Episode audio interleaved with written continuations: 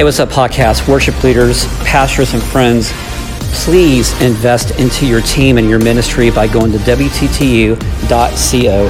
Here is your 60 second download. You have to lose to win. That's right. It's not just spiritually in order to gain Christ, but for us, those that are in Christ, how do you lose in the world around you in order to win what God really has for you? Life and ministry is about it's about unsubscribing to the success you see around you in order to win the humility of the Spirit who's working inside you.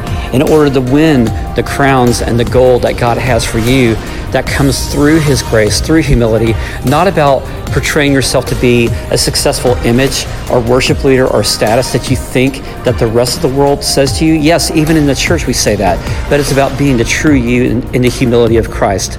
Live it, love it, lead it, love you. Bye.